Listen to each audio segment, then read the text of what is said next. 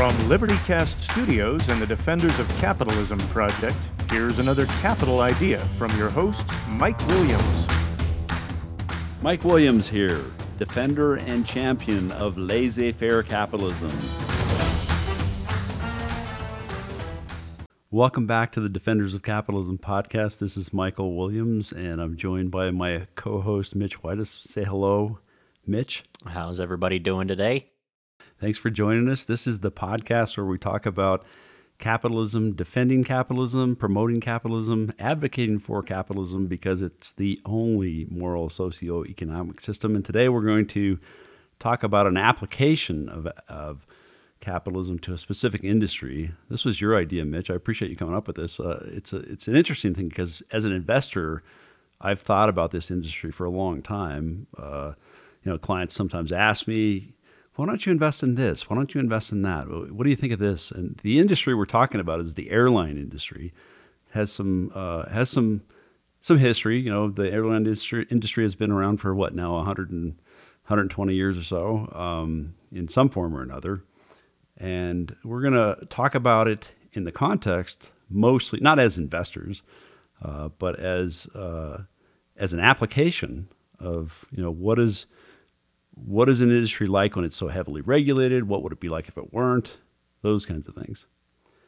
So it's it's interesting because airlines, since their inception, uh, have never made money.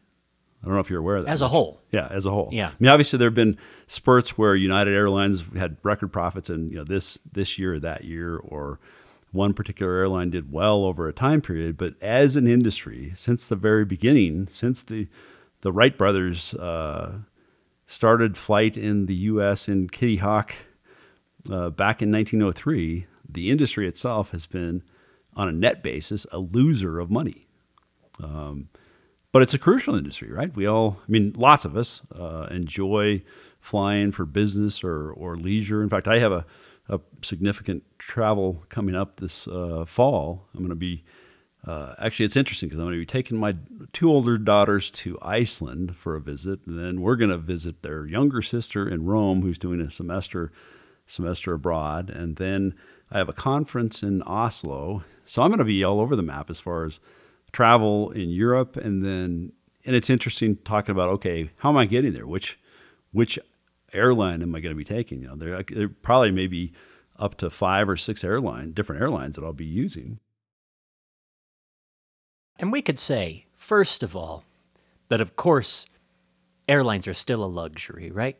Going to Europe, you know, originally what you would just be talking about would have been a, you know, four or five month long adventure, right? Yeah, before, absolutely. Before the advent of commercial aviation. So we'll start off the episode just by saying, very appreciative for the technology of passenger aircraft. But the problem is, like you were saying, they are notorious for bad customer service. They have usually pretty poor stock performance. They're always getting bailed out by the government. They're always going bankrupt. We're hearing all the time now about merges. They're trying to take each other over, trying to become more competitive because they're losing money. It just is a crazy industry for as much value as it actually seems to provide people. No kidding. In fact, you know, one of the, the the best known and, and best performing investors of all time, Warren Buffett says said at one time, if you if an astute investor uh, was around during the Wright brothers, he would have shot them at that time because he would have saved us all a whole lot of whole lot of money uh, in terms of investments. Um, because again, they've, they've mostly not been great in terms of a financial uh, investment and looking at it. Uh, but like you said, most of us really do uh, gain great value from it.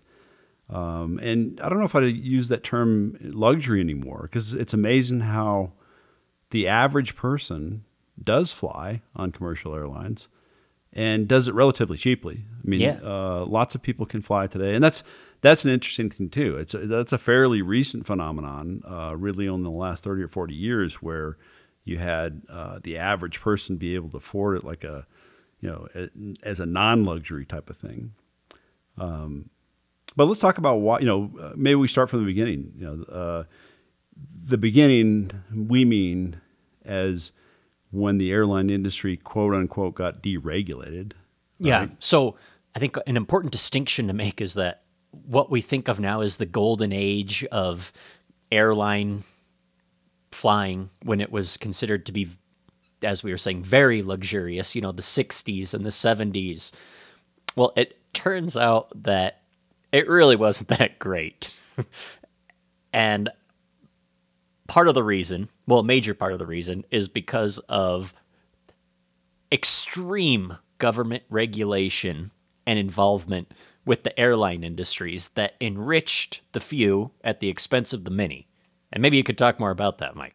Well, and that, that is the, the history of the airline industry from day one. Uh, this is prior to that, quote, deregulation. And I say, quote, deregulation. We'll talk more about that, uh, which actually happened under uh, President Carter.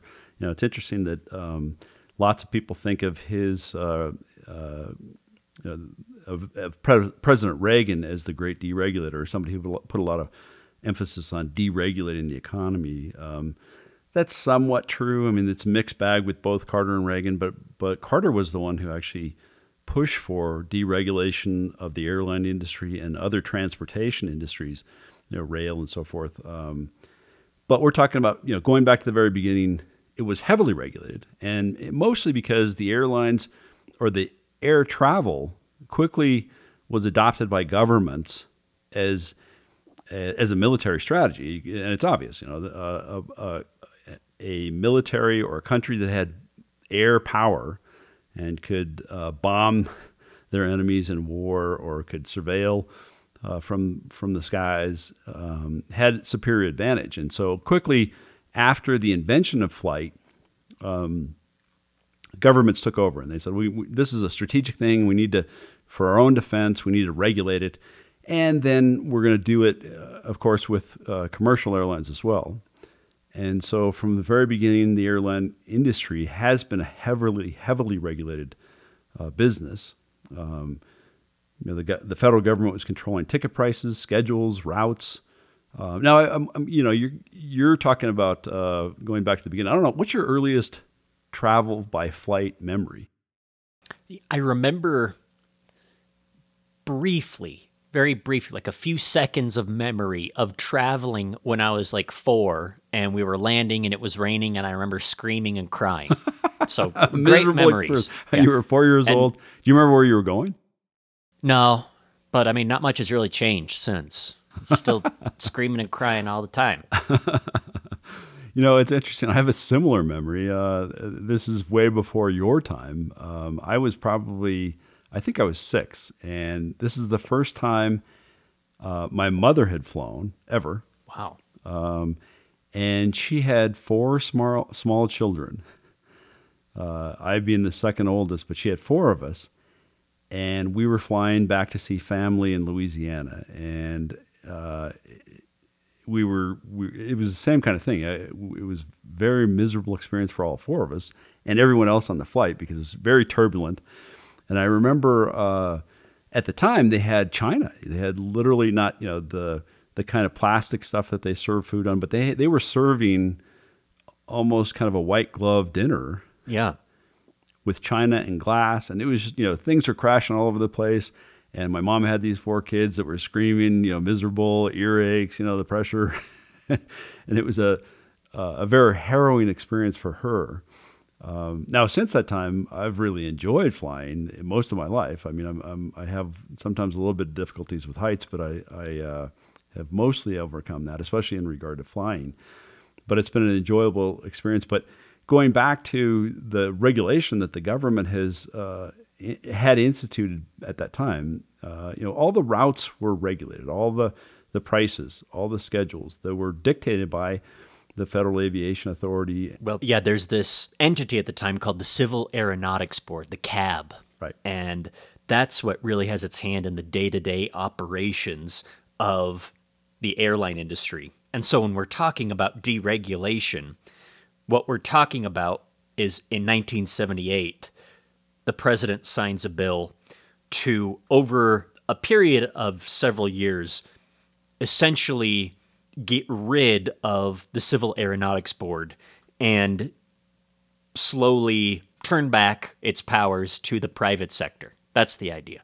Yeah, and, and, and the main reason is because people were clamoring for lower prices. You know, they wanted Yeah. to have uh, cheaper airline tickets. In fact, it's interesting because Carter was a force for that, and so was Senator Kennedy. I don't know if you know this, but uh, No. Edward Kennedy, who's hardly a free market champion, but he was responding to some constituents who were saying that, uh, and and he observed things and said, you know, we we, we ought to have uh, lower prices, um, and that isn't necessarily, you know, doesn't necessarily mean uh, uh, legislatures, the president are advocating for deregulation, so to speak. And I, I always put that in, in scare quotes because they didn't really free up the airline industry, so to speak. Getting rid of getting rid of the Civil Aeronautics Board wasn't uh, deregulating the entire industry, but it was definitely having a, a massive index or uh, uh, massive influence on uh, ticket prices because they were the ones who, who had the ability to set the prices.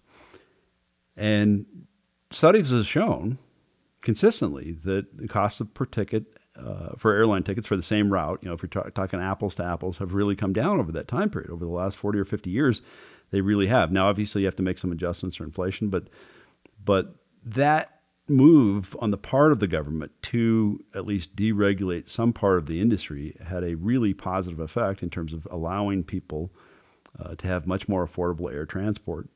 And one thing, too, to mention, Mike, is that most airlines were not necessarily behind deregulation because some airlines actually were enriched by this scheme. Absolutely, and that's the thing is that people sometimes think you know deregulation or being pro free market is really for you know trying to be trying to be for the enrichment of business, and that's not what it means. Now, businesses over time uh, will be profitable if they're left alone.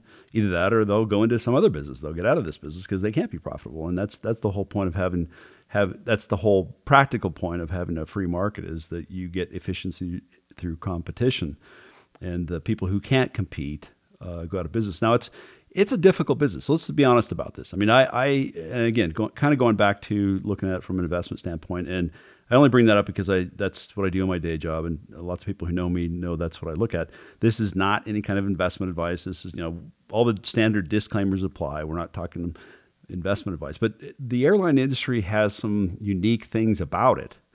You know, one of the key things is physics, right? You know, you have you have trying to lot, lift. This is what the Wrights had to deal with: is figure out how to actually have you know this heavy thing, both a human being and a contraption that they're flying in, and now in this case, maybe three or four hundred people uh, with a massive uh, tube getting off the ground. So you have that physics issue, but you have you have weather. Um, you know, the weather can change, and that can make a difference in flight. And certainly, you have a lot of capital expenditures. You know, airplanes are not cheap.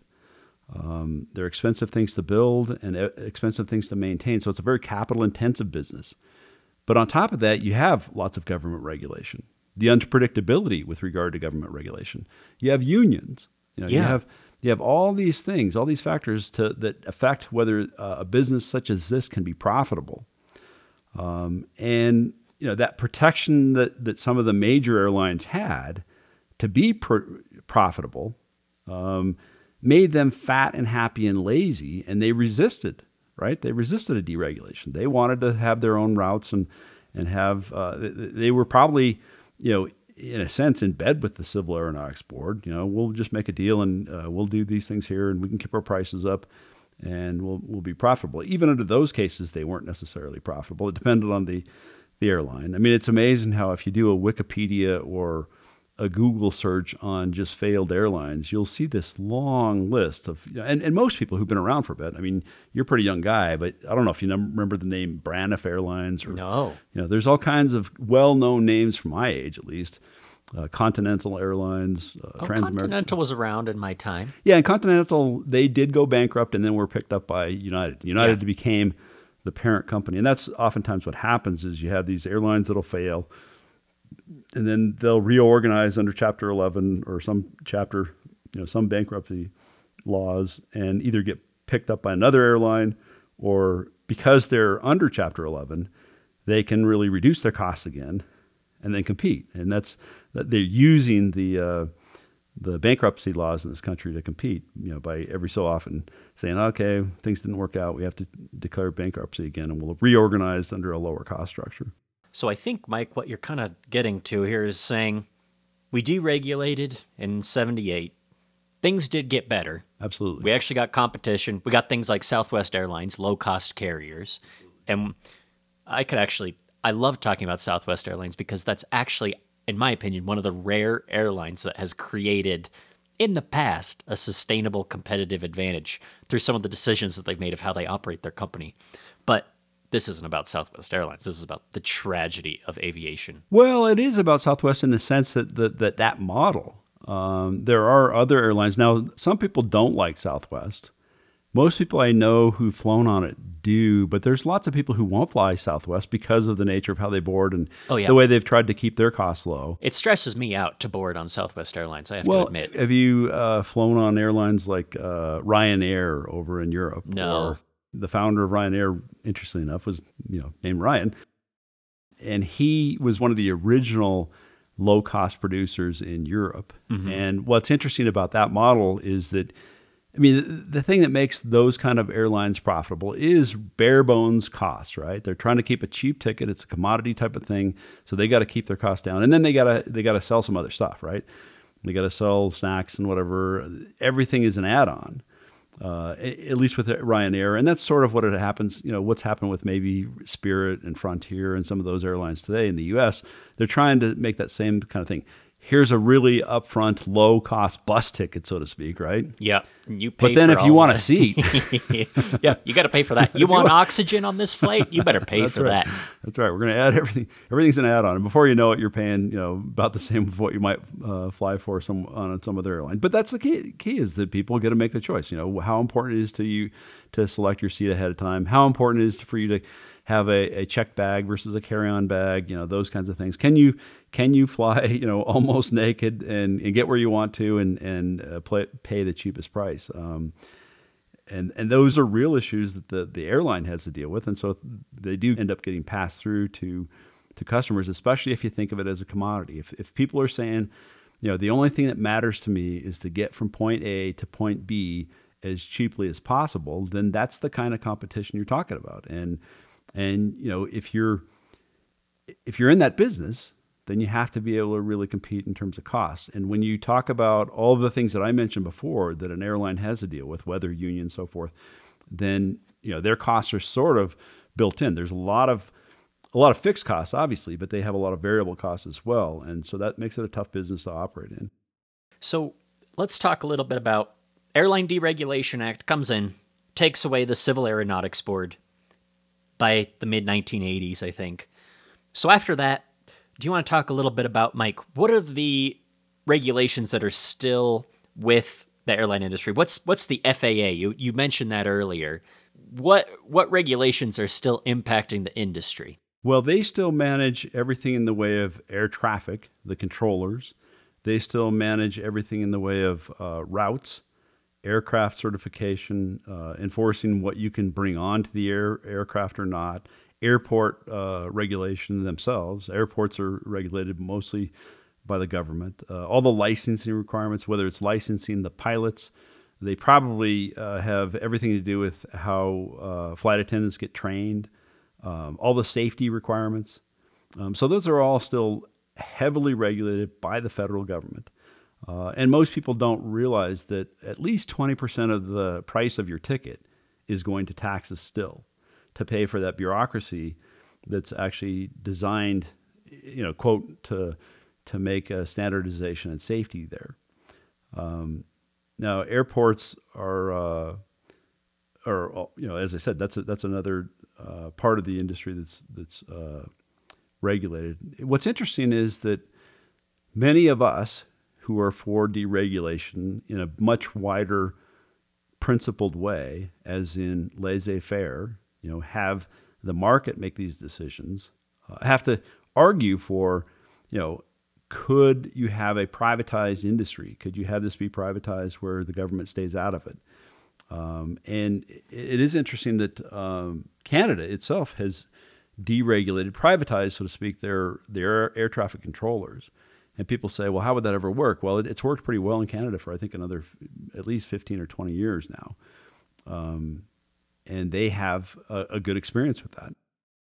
So that's what that's what I want to get to is from a capitalist point of view, how should we view the airline industry and how can we make the airline industry better? One little aside I want to take before we get Well, I want to I want to interrupt you there. I mean, you're Okay. saying how could we do that, right? How could you and I do that? Who's the we you're talking about? I always want to well, who throw are in we my talk- little challenge. Who are we talking to now right now? Well, we're, we're, we're talking to the public who should clamor. We're talking to people who care about their freedom and care about good results, both from a principled property right standpoint, but also a practical, you know, can I have a better experience and cheaper prices and better quality standpoint? And in all cases, and that's part of what what this podcast is about. In all cases, having the government stay out of these kinds of things really will affect both the principle of property rights and your your experience as a customer. But the people who should be improving airlines are the ones who own airlines, and the ones who own airlines will do it when they're incented or when they don't have the kind of onerous regulations on them. Um, and that, and that means that the, the, the ticket buying public will go toward the airlines that operate either more efficiently or give them better value or both. So let's let's dive into this a little bit more, Mike. So air traffic control, you mentioned privatizing that. I think what a lot of people will say is, look what's happening right now. We just heard this horror story a few weeks ago. Passengers coming into Denver. I, I think there was a um, there were massive wind shears in the atmosphere because of a thunderstorm, and so planes were diverted to Wyoming, and passengers had to wait four, five, six hours on the tarmac. So people say, look, these private companies, they're having people wait hours and hours on the tarmac. They don't care about us. They just want to make money. You're just going to have chaos. Why do you need more privatization there? Why privatize air traffic control then? You're just going to have chaos, right?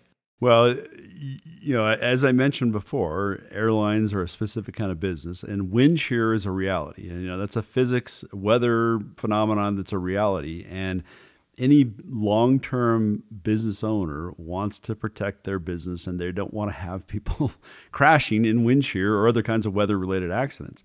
So, safety is going to be the number one concern of any airline operator as a private entity. Now, you know, I can see people sitting there listening to this going, those greedy bastards don't care about my safety one iota. Why would they care about it? They would maybe take more risks. The thing is that you can't operate a business and kill your customers. That's not a good business model. Uh, Long term, what you want are people who continually buy from you. I mean, unless So- you're in the mafia. That's right. That's a unique kind of business. um, but uh, my point is that uh, you know, wind shear is a real thing. Uh, winter storms, hurricanes, uh, all kinds of weather phenomena are real, real things that we don't, at least at least at this point in time, have control over. Um, and so a business has to operate in that environment, and they have to make decisions about okay, what's the safety of our customers? Uh, you know, how's how are we going to get them where they want to go on time, but get them there safely? And there are going to be naturally uh, some delays when you have that kind of event. But if you have entrepreneurs who are left free to plan themselves and plan routes, um, they're going to try to have backups. They're going to try to make sure that they have uh, ability to serve their customers well. And my contention would be is you'd have fewer delays, uh, better on-time delivery, um, and more responsive airlines if you had less regulation. So with like air traffic controllers, well, you know, I mean, we know all business cares about is efficiency, right? So we privatize air traffic control. All they're worrying about is just how many planes can get in and out of here in an hour, right? We're gonna have planes crashing into each other. They don't care. They you know, just- it's interesting you bring that up, and you may be aware of this. I don't know if you're aware if you read the same thing that I did in kind of pre- preparing for this, but in I think still to this day, when a plane lands, there's a piece of paper that gets handed off between air, air traffic controllers in the airport that they're landing at. There's a little piece of paper that gets handed off. One guy's bringing them in, and the other one's actually once they're uh, making their approach and coming down on the ground. There's two different people and two different. There's pieces of paper that are handed they actually, because it's that heavily regulated, there hasn't been the incentive to actually use much greater technology. Now, I use the Canadian example. The Canadian air traffic controllers have much better technology. They're not handing slips of paper to try to get airline airplanes landed. Um, so again, it comes back to incentives. You know, if you have the incentive to be more efficient, you're likely going to employ technology that can make things much more efficient and therefore both reduce costs, increase reliability, and safety. And that is one example of, of how that ha- that happens when you have a deregulated aspect. You you change the incentive structure so, that businesses now uh, need to, and, and, the air traffic control itself is part of that business. Now, obviously, there's a, a, a big piece of its safety, but again, I go back to the fact that the the business owners have every interest in keeping those people alive and safe and happy, so they come back and pay them again next time. Okay. Well, to continue being the devil's advocate here, Mike, let's talk about the TSA, Transportation Security Administration. There's been talk about that for years. Sorry. About privatizing. If we privatize that, we're all going to die. what makes you say that? Well, aren't you just going to have private businesses? They don't really care what's being regulated getting onto a plane, right? They just want to get people on. They want to get their money for tickets, get people from point A to point B, right? When government's in charge of the TSA, we know they're really doing a good job, right? So, um, if you ask anybody on the street, do you think that the TSA really does keep you safer? Know, there's uh, every comedian I know does has a whole bit on the TSA, right? Yeah, whether yeah. it's Seinfeld or whoever, they all have their own. Uh, you know, it's one of the biggest laugh lines they can get is pulling out the TSA and and asking, you know, is this the is this the crack squad that's going to keep me safer? and most people believe, I think, I certainly do, believe that it's a sham. That it's and it's again, this is what happens with politics. Politics often cares about what's the the perception in the moment. Um, and you know, certainly after 9/11, there was lots of people who were fearful of flying, and the, the government thought, okay, here's how we're going to actually make our airlines or airways and, and transportation into and out of the U.S. safer. We'll we'll we'll put into this whole new uh, government structure. I think the TSA employs more people than anybody in our entire federal government now. Well, and we see a lot, and this is actually something that I want to talk less flippantly about. I've been a little flippant Okay. You know, with these other points, but you know, we do often see a lot of people who go to work for the TSA. These are people who are maybe veterans. Um, they're from other civil services, so there is some concern that I've heard about. You know, if we start privatizing these things at airports, which are huge employers, where are these people going to go? I ha- I have heard that argument made before. This is a great place to go for our veterans what do you have well, against and veterans? and it is. I, I, have nothing against veterans. I have everything for veterans. Uh, veterans who are productive and want to, you know, uh, earn a good living and and have some training that can be applicable in a certain context. I mean, that that's a great thing uh, to have. Pilots and uh, security people and logistics people. You know, the military is great training ground for a lot of that, and there's nothing wrong with that. But that's the same argument we get with every single industry, right, Mitch? You know, if if we allow for privatization and oh, you actually happen to be right about that argument. We get better customer service, more efficiencies, lower cost structures, and therefore maybe fewer jobs or fewer the same kind of old jobs that we had before.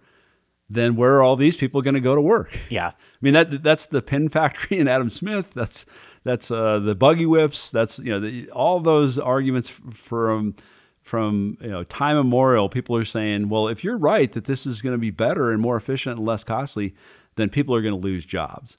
Right. And there, there is some truth in that. That's that's the whole uh, that's Schumpeter's argument about you know creative destruction. That's what uh, the the grid economist Joseph Schumpeter said is that you have this process of through destruction of certain parts of business or certain industries, you have massive creativity and innovation, and on a net basis, everyone wins.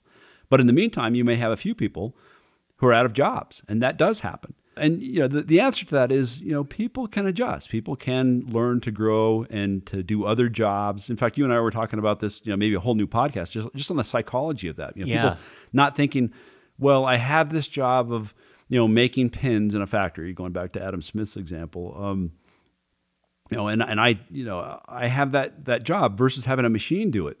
Um, and what am I going to do if I can't make pins? You know, what am I going to do if I can't make buddy whip, buggy whips? What I, what am I going to do?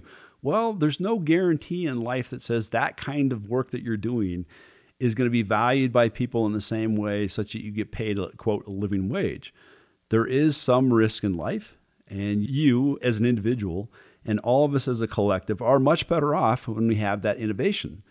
And any rational person wants innovation and rationality to be applied to the rules or to the problem of survival and thriving, including flying on airplanes.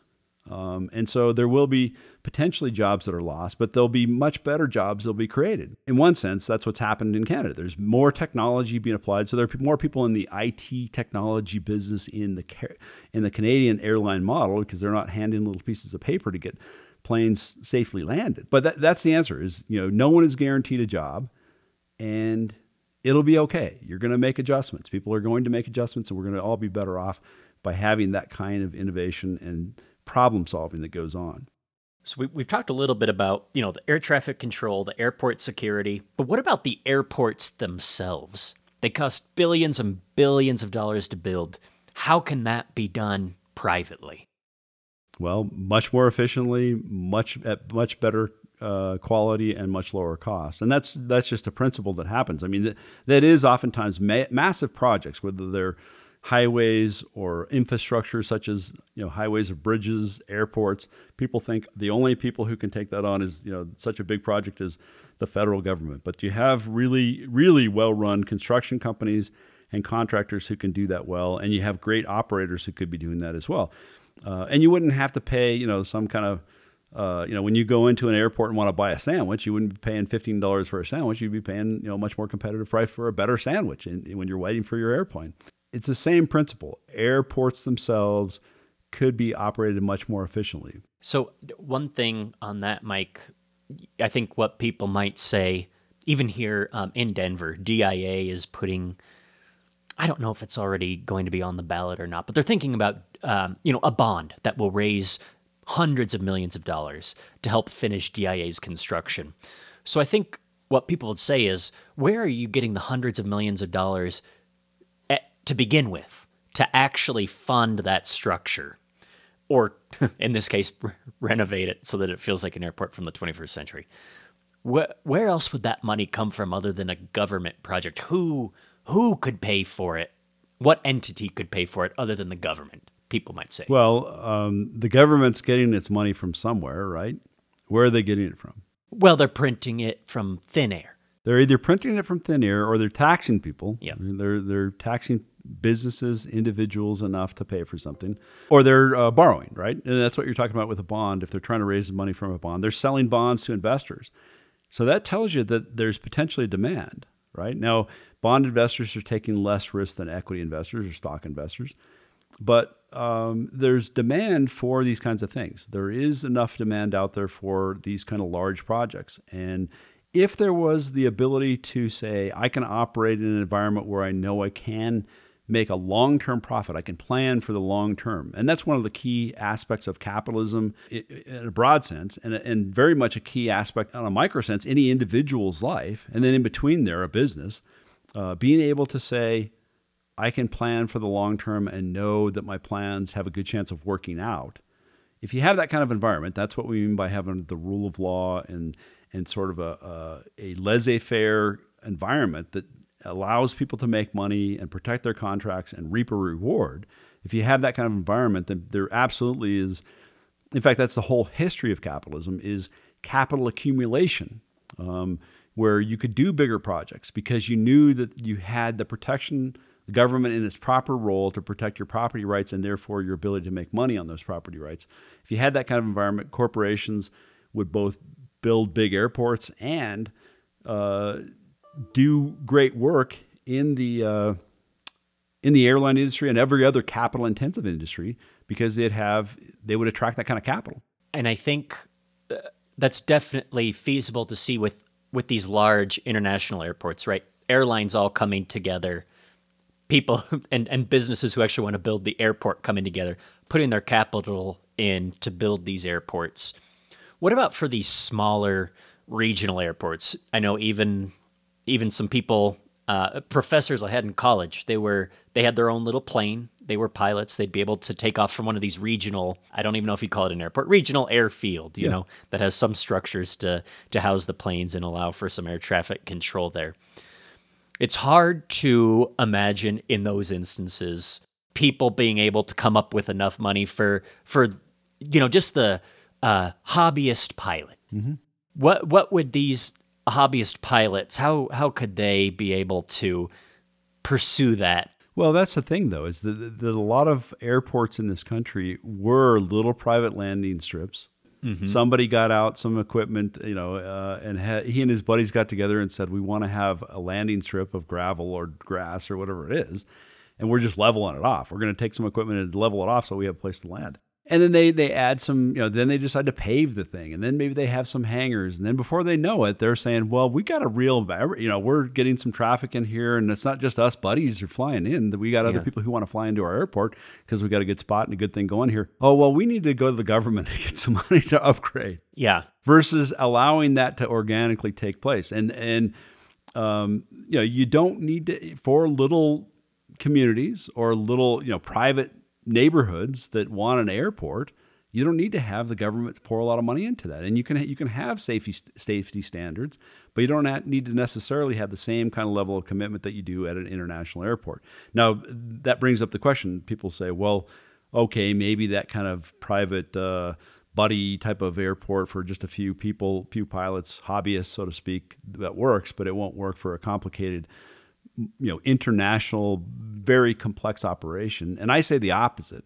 You need more ability to plan, more ability to coordinate, and that's again what the pricing mechanism does: is coordinate information, uh, allows for complex transactions and big projects to happen. You need to have that kind of freedom for it to happen correctly. Most people don't realize that the the international air travel industry was in fact born in America because we had more freedom here than anywhere else. Uh, and that's partly why you have more innovation that happened at the turn of the the, the century uh, over 100 years ago. You had such a free environment. This was sort of the zenith or the, the peak of capitalism at that time. You had so much freedom that was in this country that you had much more innovation in many industries across the board. And that's what allowed for you to, you to get this kind of uh, infrastructure that was being built. It wasn't government money necessarily at the time. Now it is today, and we're living off of that, and we're living off the, the sort of the the legacy of that freedom that has allowed for massive capital accumulation and investment to happen. But that isn't a guarantee, and you know you and I are are clamoring for and and making the case that people should be understanding that principle that that is what allows for the you know when you free up the human mind and free up people to make profits and to keep those profits without uh, confiscation of them or regulation of them then you end up getting that kind of innovation. You get it you end up getting that that wonderful good that's produced uh, in this case you know cheaper higher quality safer airline travel. We haven't touched on unions yet though. I mean we haven't really was that where you're going to go? There, yeah, there's a lot to talk about on unions too. One thing I just wanted to ask, you know, let's say that all of these airports are privatized, air traffic control is privatized. Is there, in your opinion, still a role for government from a national security standpoint to track flights and, you know, have customs when you get into the airport and, you know, stamp your passport and all that sort of thing? I'm not sure. I mean, that's a really good question. Stamping your passport, I'm not sure if I really looked into it whether we would need to have truly a passport system in the first place. Maybe. And certainly today, that you, know, you, you almost can't imagine. That, that's one of the things I would want to challenge people. Just because I or you, Mitch, can't imagine a world that looks different, we, you know, in this case, without passports or customs or whatever, Yeah. doesn't mean that it isn't something that someone else could imagine. Right. I mean, there's a lot of businesses and there's a lot of things that I would have never thought of. I mean, you know, I'm, I'm sitting here with a microphone in front of me, a laptop, and you got all this high tech equipment. There's we have Crescent in the studio. I mean, I would have never imagined any of that stuff. Yeah. Um, and so there's all kinds of things that I, you know, uh, as smart as I might be, I can't imagine how it could be coordinated differently.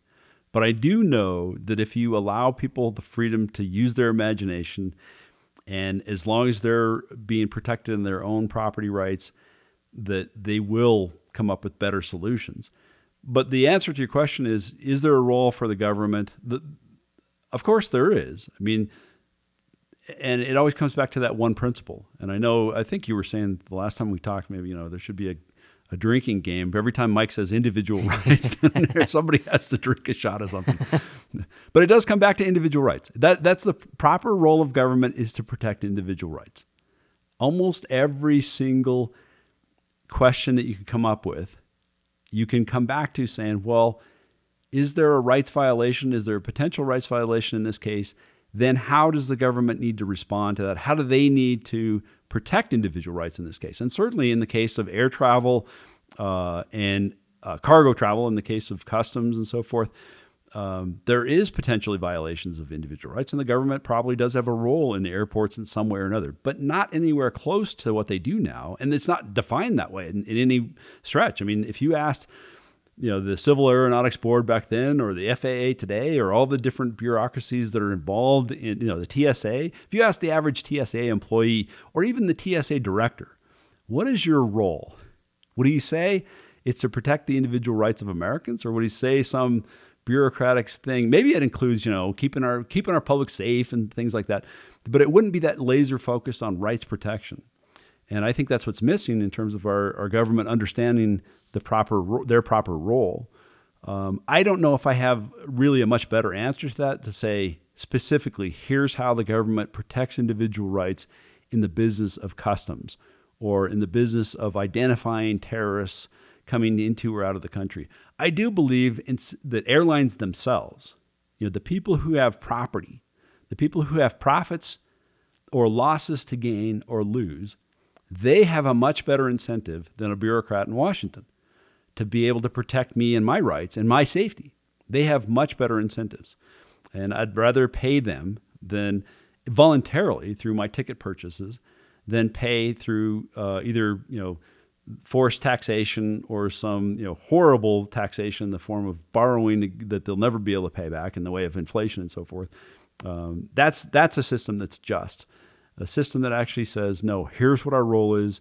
We have a laser-like focus on this role, and we can justify it this way uh, versus you know the, the collectivist, altruist blob of an excuse that we have for regulation. One thing I want to get into specifically and the Cato Institute, by the way, has done some really good work on airline deregulation and compiling research and doing its own research on a lot of these interesting topics. But one thing that the Cato Institute talks about is this thing called the cab air cabotage. Yep. And it goes back to a conversation we actually had um, several episodes ago, the Merchant Marine Act. Sure, and the whole Jones, the Jones Act. Yes. Uh, it's protectionism, right? And the idea, just to remind everybody, is that the government says for ships, a foreign, essentially, a foreign built ship, a foreign ship cannot transfer transfer goods or people from point to point within the United States. And it turns out a similar concept applies to airlines as well.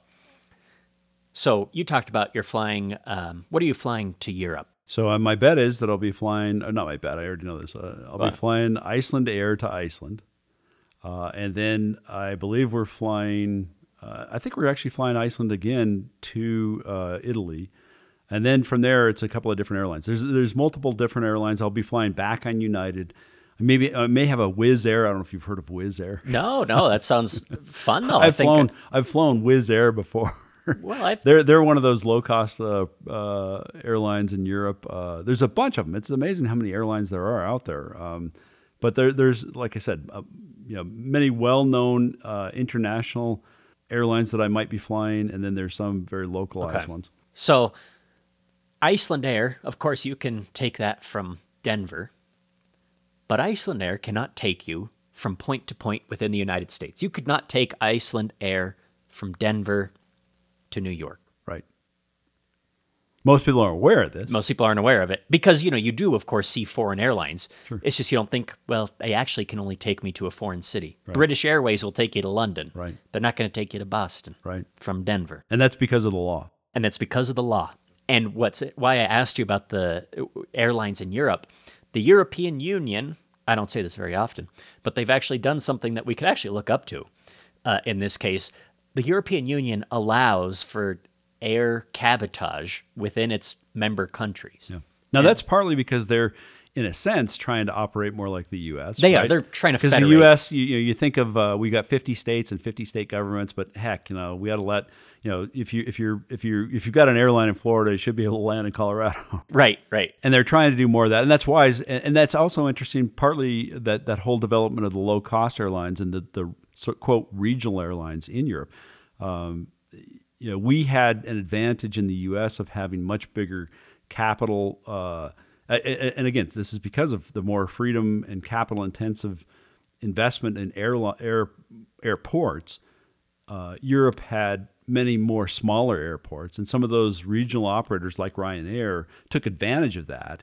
And that's partly why they've adopted more of that. They're like, well, you know, th- these are these are airlines that are seemingly working pretty pretty efficiently and productively for the for the public interest. And so let's go ahead and allow them to fly into one and you know and enter you know inside of each country rather than just saying okay you can't having these arcane rules saying well if you start in Italy you can't fly within Italy. Yeah. Um, they're allowing that, and, and certainly you're right. Cato's right uh, that we should absolutely allow Icelandair or British Airways to fly inside the U.S. from point to point. And Cato has, well, like I said, they both compile research and do their own research. You've got to go to the Cato Institute website on your own. There's lots of good stuff there. But they have some great research about how allowing, you know, quote unquote, foreign airlines to operate within the United States point to point could actually serve more currently underserved population areas and it can actually further lower our ticket prices. So, another example of a concrete regulation that we should try to get rid of. Absolutely, absolutely. And again, that's that's Cato's research and example on that specific regulation, but the principle applies. Having the government do its proper role and stay out of everything else, uh, you end up getting higher quality, lower prices, better results across the board. Amen. So, Mike, where is the airline industry going? Are we gonna are we gonna have a new birth of freedom in the airline industry? It's hard to say, right? I mean, we're, we don't have that culturally right now, so it's hard to see that that would happen right now. Uh, I mean, the the tendency right now is to go the opposite dir- direction. Most of our culture is clamoring for less freedom, interestingly enough, and wanting government to solve problems. Uh, authorities, whether they're blue authorities or red authorities, whatever team they're on, they're they're wanting their guys in power and those guys to be in charge. If we just had our guys in charge of the airline industry, then everything, we, and we might call it more freedom and less regulation, but it would be basically just our guys telling telling the airlines what to do or which airports could open, which air, airlines could fly which routes, and what you could uh, charge for tickets. I mean, we do need a renaissance in transportation uh, and certainly in, in airlines. I mean, it, one of the things that's really interesting to me is airlines really haven't changed that much uh, in terms of how they go about transporting people over the last really several 50, 50 years or more. I mean, it's basically you know you got a big aluminum uh, uh, contraption th- that has people sitting there, and you know, the the mechanism, the actual technology hasn't changed much. We had we had the Concorde, you know, you had this uh, supersonic flight, and it was pretty exciting, but but even that got grounded, right? And and since that time period, there really has been no great leaps forward in how people travel. Now we do have SpaceX and you know traveling to the the outer limits of the atmosphere on the horizon. That's all been because of privatized efforts. You know, uh, whether it's Elon Musk or or uh, uh, uh, Dick Rutan, you know, and some of the other you know wonderful entrepreneurs who said you know, we don't need to wait for NASA. Uh, but that's what we need in commercial flight. We need that kind of uh, energy and innovation and creativity and entrepreneurial spirit applied to the problem of flight and making it better. And but we won't get that until we have a freer market. We won't get that until people accept the idea of allowing people to make money and have a predictable future about making money using their property as they want and protecting their ability to make profits and keep profits and make their own decisions based on their own judgment. And you know, my my hope would be that we would we would have more wisdom uh, in our policy making uh, halls, and we'd have more. More importantly, that'll come from a culture of a people of citizens who want to be free and who who have the confidence about the future, who are aspirational, and who realize that they're not going to have an absolutely risk-free world. And coincidentally, the more risk that's taken by entrepreneurs the safer our world ultimately gets because they solve problems. Entrepreneurs are problem solvers. They're, they're the practical, they take abstract ideas and problems that people are confronting and say, I want to solve a problem and I want to make money doing it. And that's that's the mechanism for having having that kind of problem solved. So in the meantime, we have to look forward to continue being patted down by TSA agents, is what you're saying.